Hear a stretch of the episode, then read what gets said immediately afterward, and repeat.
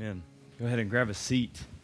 Grab a seat and get ready to figure out what you're supposed to do with the rest of your life. Uh, turn to the book of Exodus.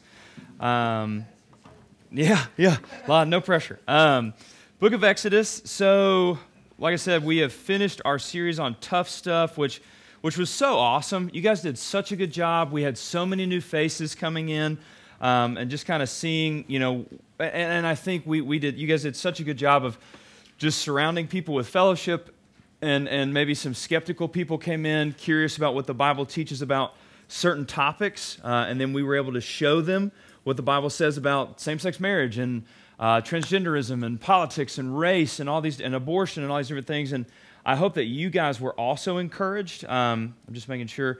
So I'm, I'm, checking to be sure it's recording because we do have a podcast. So please check that out. Um, all you have to do is search PVN College on Spotify or Apple Music, PVN College, or ask one of these kiddos who's been around for a while. Um, and they'll, they'll send it to you. So tonight, we're shifting gears into a little bit more um, of a more chill space uh, of, of exploring this idea of calling.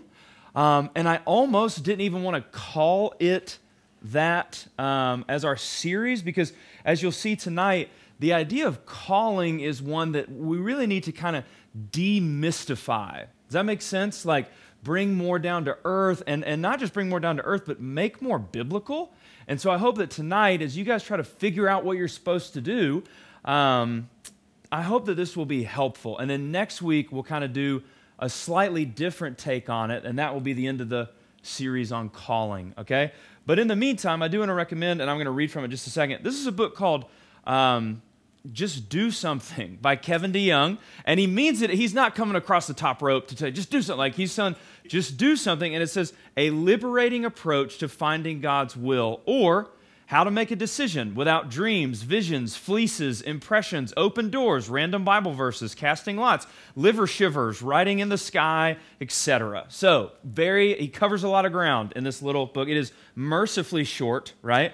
Um, I just want to read from the first paragraph of the introduction to this book. So, think about the idea of calling and what are you supposed to do with your life and what does it mean? And is God going to tell you? How does that work? He says this. Please understand this is dripping with sarcasm, okay? Which is like my native tongue. So we're going to be good. It is God's will for you to read this book. Yes, I'm talking to you. What are the odds that you would just happen to pick up this book and flip open to this page, which is the first page, and start reading? Obviously, it's a sign of all the millions of books in the world. You found this one. Wow, I have chills. Do not pass up this divinely orchestrated moment. If you miss this moment, there's a good chance you will completely miss God's will for the rest of your life and spend your days in misery and regret. For so many of us, we think this is, this is what we think of our future of our job, of the major that we're in right now. When you're choosing your major in college, choose carefully because your destiny lies in the balance, right? The next however many years of your life. And I see a lot of college students. This, this idea for this series was birthed out of like four years ago. I had a college girl come up to me after service, and she was like, It's my junior year of college. I've paid all this money for this major, and now I don't want to do it and I'm terrified that I'm missing God's will for my life, right? And so I thought we have got to talk about this. And I see a lot of college students crumple under this pressure because they think that their entire future hangs on what's happening right now, this one decision. And if they get it wrong, then the next 40 years of your life are just going to be wasted because you missed God's will. God will abandon you. You won't be happy or successful, all because you chose history instead of business or business instead of art. So that's what we're going to talk about in this series. How can you have peace about God's calling on your life? And how can you know what that calling is? And how does God put a calling on your life? Is that even the right way to think about it? So in Exodus chapter 3, look at Exodus chapter 3, verses 1 through 10. This is Moses and the burning bush, right? Side note, love the movie The Prince of Egypt. Okay, you know what I'm talking about? Church Kids of the World Unite. Yeah, Prince of like the one, the first PG movie I was allowed to watch. It, it's awesome. Okay, the Book of Exodus is not a musical, so it's not the most like, like you know, biblically literate like interpretation, but it is awesome, and it's nice to be able to put names with faces, and I think it does a good recapturing of some of the stuff. But anyway, so this is the burning bush scene in Exodus three one through ten. Okay, let's read. Now Moses was keeping f- the flock of his father in law Jethro, the priest of Midian. And he led his flock to the west side of the wilderness and came to Horeb, the mountain of God. And the angel of the Lord appeared to him in a flame of fire out of the midst of a bush. He looked, and behold, the bush was burning, yet not consumed. And Moses said, I will turn aside to see this great sight, why the bush is not burned. When the Lord saw when the Lord saw that he turned aside to see, God called to him out of the bush, Moses, Moses, here I am, he said. Then the Lord said, Do not come near. Take your sandals off your feet, for the place on which you are standing is holy ground. And he said, I am the God of your father, the God of Abraham, the God of Isaac, the God of Jacob. And Moses hid his face, for he was afraid to look at God. Then the Lord said, I have surely seen the affliction of my people who are in Egypt, and have heard their cry. Because of their taskmasters, I know their suffering. And I have come down to deliver them out of the hands of the Egyptians and to bring them out up out of that land to a good and broad land, a land flowing of milk and honey, to the place of the Canaanites, the Hittites, Amorites, Perizzites, Hivites, and Jebusites. Verse 9. And now, behold, the cry of the people of Israel has come to me, and I have also seen the oppression of them which with, with which the Egyptians oppress them. Come, I will send you to Pharaoh, so that you may bring my people, the children of Israel, out of Egypt. So many people, why talk about the burning bush when we're talking about calling? Because so many of us think this is what our calling is going to look like, okay? Like you're gonna be in your dorm room one night praying, because that's all you do, I know, in your dorm room, and and like it'll be the bridge of what a beautiful name, right? And the violins are like kicking in strong. And all of a sudden, your your couch will catch on fire, but it won't be consumed, right? And out of the, you'll hear, it'll be like, you, will hear, it'll be like Devin, right? And like Katrina. And like you'll hear, you'll hear the voice. And, and all of a sudden, God will be like, early childhood education. Like he'll tell you, like you're, and you're like, I got it. I've, or, or you're, or you'll be like at a at a concert, or you'll be at the Passion Conference, you'll be at some incredible place, and like in the middle of the bridge of the song, you'll hear the call of the Lord, like missionary to Brazil. Like you'll hear it audibly what you're supposed to do. So many of us think that this is what it looks like. And here's the thing though this, for some college students, this is what they're waiting for. We're waiting to hear from God where we should go, which sounds great, but and, and it is a good thing to hear from God, but I want to argue tonight that maybe God's speaking to us a little bit differently. So many students will say, I'm just waiting for God to tell me what to do. Tell me who to marry. Tell me what job I'm supposed to get. Tell me where I'm supposed to go. Let me wager to you, I'm waiting to hear from God. I'm waiting for Him to talk to me. What if He already is? What if He already is talking to you? What if He's already been telling you what He wants you to do? Listen, and He's been telling you for the last several years. We always start with Exodus 3 when it comes to calling, but let's go back a chapter. Go to Exodus chapter 2, 11 through 12. Exodus 2 11 through 12. And think of this idea of calling. Exodus 2 11 through 12. One day, when Moses had grown up, he went out to his people and looked on their burdens, and he saw an Egyptian beating a Hebrew, one of his people. Then he looked this way and that, and seeing no one, he struck down the Egyptian and hid him in the sand. So Moses sees this hard labor, right? Moses sees his people being beaten and enslaved, and he does something about it. He doesn't like that his people are being persecuted. It burns in his heart so much that he kills this guy. He kills this guy, and that shows us that Moses is already wanting to free and protect his people. Look at verse 13. When he went out the next day, behold, two Hebrews were struggling together, and Moses said to the man in the wrong, Why do you strike your companions? So Moses sees two of his people fighting with each other the next day, and he reaches in because he wants them to stop fighting amongst themselves. Now, listen, why am I showing you this? Moses is seeking to bring order to his people. Moses already wants to free and protect his people. He already wants to bring order to his people. He wants to lead them already, and God has not even shown up yet. This is Exodus 2. God calls Moses to do this in Exodus 3. We always think that Moses was called to free his people kind of out of nowhere. And he just decided that that's what he was going to do. And that's not how it happened. Moses already wanted to, to free his people. It's right here in Exodus 2. God just, listen, God just took Moses' natural passion and then used it for his glory. Step one to figuring out your calling is finding your natural passions. What are your natural passions? So, step one, finding your natural passions. And this isn't, don't make this harder than it needs to be. Be gut level honest with yourself. Do you like making things with your hands? What subjects in school do you love? What subjects in school do you hate, right? What is something, one thing that I ask students is, what is something that if you had, and be as honest as you can, what is something that if you had to do it on a Saturday morning, you wouldn't mind? What is something that if you had to do it on a Saturday morning, you wouldn't mind? I remember when I, before I came to PVN, my first job out of college was at a, a, a financial planning firm called Ronald Blue and Company. It's Ronald Blue Trust now, um, but it was in Atlanta and it was financial planning, uh, and I was in the communications department. And I, I it, it, wasn't for me. It was a great company, but it just wasn't my thing. Okay, but even and it was kind of a nine to five. And on some days I would come in and I would get in there, and and I would see people like like I remember one morning I had to get there at like six thirty in the morning. We are having a conference, so I had to get in there and get ready. And I got in there at six thirty in the morning, and like several men and women were already there.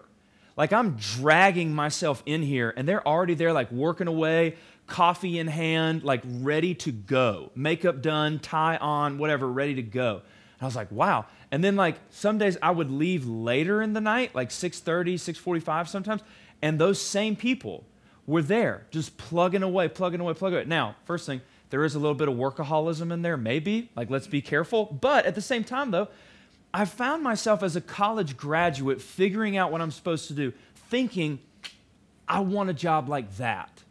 Does that make sense? I want a job where I have, oh my gosh, I didn't even realize what I have to go. I've been, I just get lost in this job, right? And I mean that in the best way. I want a job like that where I can get lost in what I'm doing and, and, and I don't mind getting there early and I don't mind staying late. I want a job like that. What are you passionate about? You see, we keep waiting on God to come down in fire and thunder to speak about our calling, but He makes it clear in His Word that He's already speaking to you about your calling.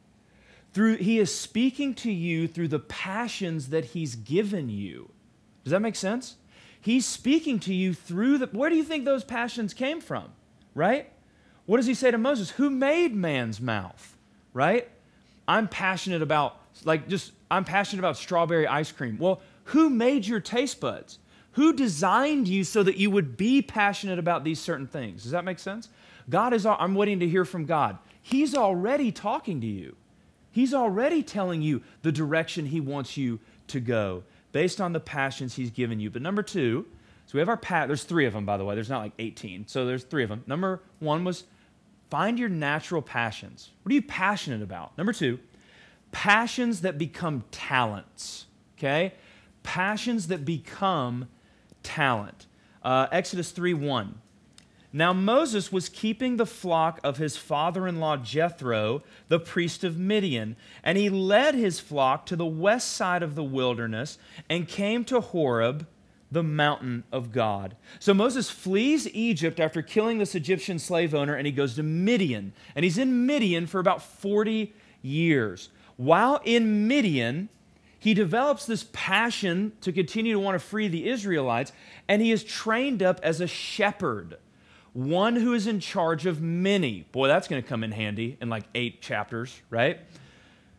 And, and we know from what's called extra biblical literature, so literature that's about the Bible, but it's not the Bible, Moses was a great military leader in Egypt while he was in Pharaoh's family. So Moses has roughly 25 years of experience leading large forces of people across Egyptian terrain in the military. And then he has 40 years where he grows an extensive knowledge of the desert beyond Egypt. And by the way, this is almost the exact same path he leads Israel through after they are freed. Mount Horeb in my Bible, it might have another word in your Bible, but it means the same thing. This is Mount Sinai. This is 10 commandments. And look at that. God, years before he's going to bring everybody there, he brings Moses there. Before Moses has to lead a flock of people there, he leads these sheep there. God is preparing him, taking that passion, turning it into a talent, so that when it's time, he can serve his people well. Moses has a passion to free them, but he doesn't have the skill set to do it. So God brings him away to Midian and trains him up. And this is all before the burning bush, right? We have this phrase that, and, and it was more kind of my generation and back, maybe you guys have heard it. God doesn't call the equipped, He equips the called. You guys heard that before? God doesn't call the equipped, He equips the called. And I agree with that, but I, listen, I would go further and say He equips them before He calls them. And then I'd actually go even further, one more, and say his equipping them is his calling them. Does that make sense? It's part of the calling, it's all together. Listen, Moses is such a perfect example that God will not give you a job that you are unqualified for. And we can already kind of hear, like, well, what about faith, Ryan? Like, we're already feeling that tension of starting to break. We'll get there. So many, but so many people are just not gifted or happy in their job or where they're serving because they are in no way qualified or prepared beforehand for that job. But they, in their own heads, went looking for this burning bush moment where they audibly heard God, or they opened their Bible to a psalm one day and decided to go down this path. They're basing their whole calling on one moment instead of listening to God's constant voice through their passions and talents. Does that make sense? Now, do some people do it kind of this way and it works out? Sure, it does because God is gracious. But I wouldn't recommend that as the wise path.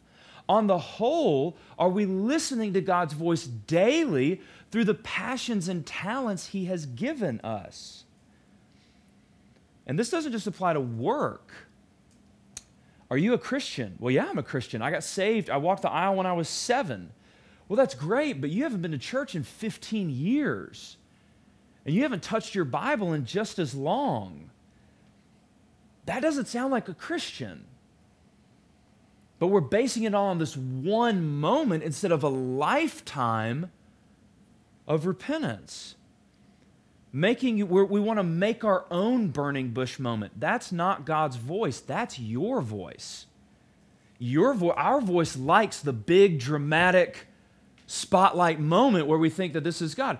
But God speaks to us daily through our passions and talents and through His Word. Um, you know, or like, or like, I went to I went to a conference last week, and during the Bridge of Reckless Love, I felt that God was calling me to be a missionary. Wow, where? Africa. Africa. Wow. Well, do you like to travel? No, I don't like to travel. Okay.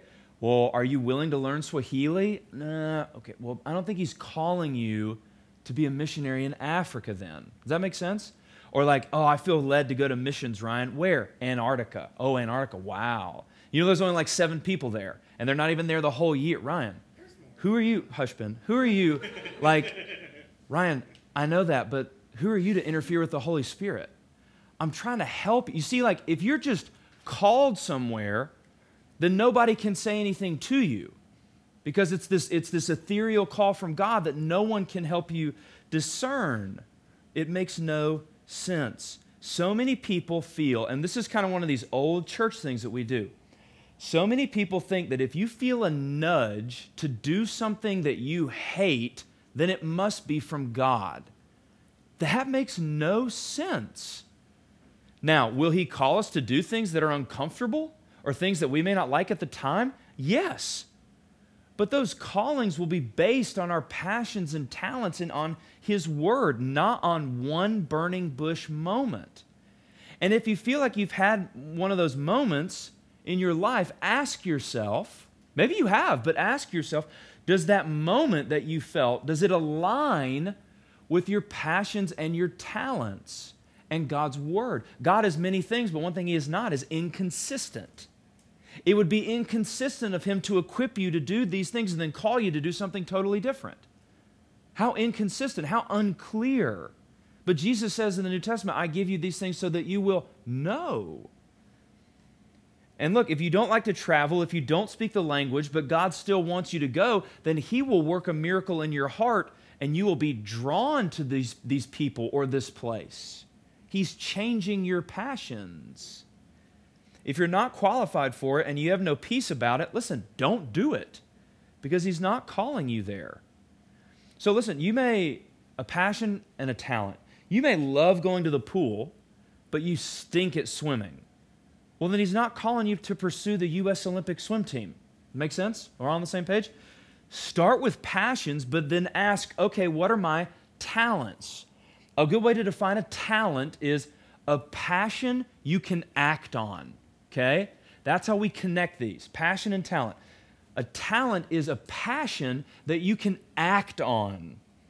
Moses has passion to free his people. The Lord gave him that. Then the Lord guided Moses as his passion was developed into a talent. And he'll do the same for you.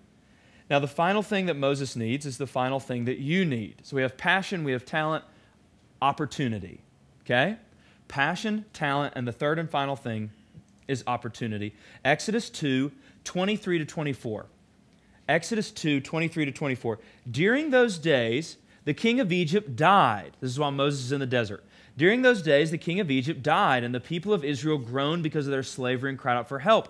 Their cry for rescue for slavery, from slavery came up to God, and God heard their groaning.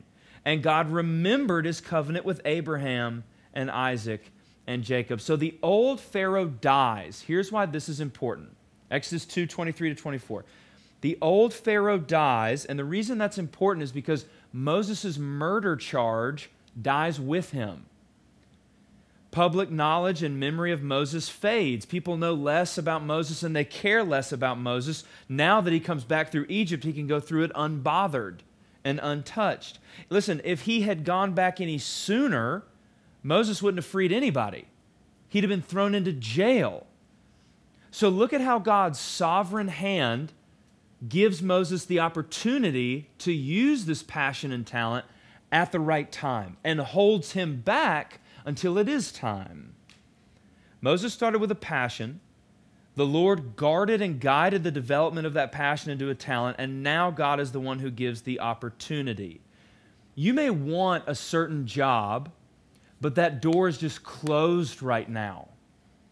You may have a great major and you want to develop your talent, but God has not granted you the opportunity to walk through that open door yet. You may have to wait like Moses did, and that's what we'll talk about next week. But for now, one way of God confirming that call in your heart is through giving you opportunities, okay? Giving you doors that He opens where you can use this passion and this talent. So, what do we do with these doors and these opportunities? Two things, and then we're done. What do we do with opportunities? Number one, listen, look for them. Look for these opportunities. You won't catch any fish in your living room, right? Like I can't go to Ty's house and like and like Ty's got the thing on his carpet and he's like, "Oh, hang on, Ryan. Like I uh, I'm getting a bite." Relax. No, you're not. Hang on. No, you're not. Go get your like get your fishing pole, go outside and like give it your best shot, right? I tell this to single people too. If you want to date, like go meet people, like put yourself out there. When it comes to looking for opportunities, go look for the opportunities that God is working. Because for so many of us, we have passions that have become talents, and God is giving us opportunities, but we don't act on them because we're supposed to wait for this burning bush moment to confirm it for us. Don't do that. He's already confirming it through giving you opportunities. If you like to speak, ask for FCAs and BCMs for opportunities to speak. If you like to teach, um, like schools all over Rome are looking for community coaches and, and, associate teachers. If you like medicine, call one of the hospitals around and looking for jobs. Go and look. So that's one thing is go and look for the opportunities, right? Go and maybe part of God growing you, part of his grace is the growth you'll experience when you go look for these opportunities, right? Second thing, last thing, if the door stays closed, use that closed door as a chance to develop your passion and talent further. If the door stays closed, use that closed door as an opportunity to develop your passion and talent further. Use it to grow more talented and more passionate. Read books on your passion. Watch YouTube videos on your passion or talent. Find a mentor who has already gone down this path and use their advice and example. People who are older than college students love when college students want to learn from them. Okay? Like they love it. Like there's this break in generations. Build that bridge back, dude. Like ask them, you are what I want to be.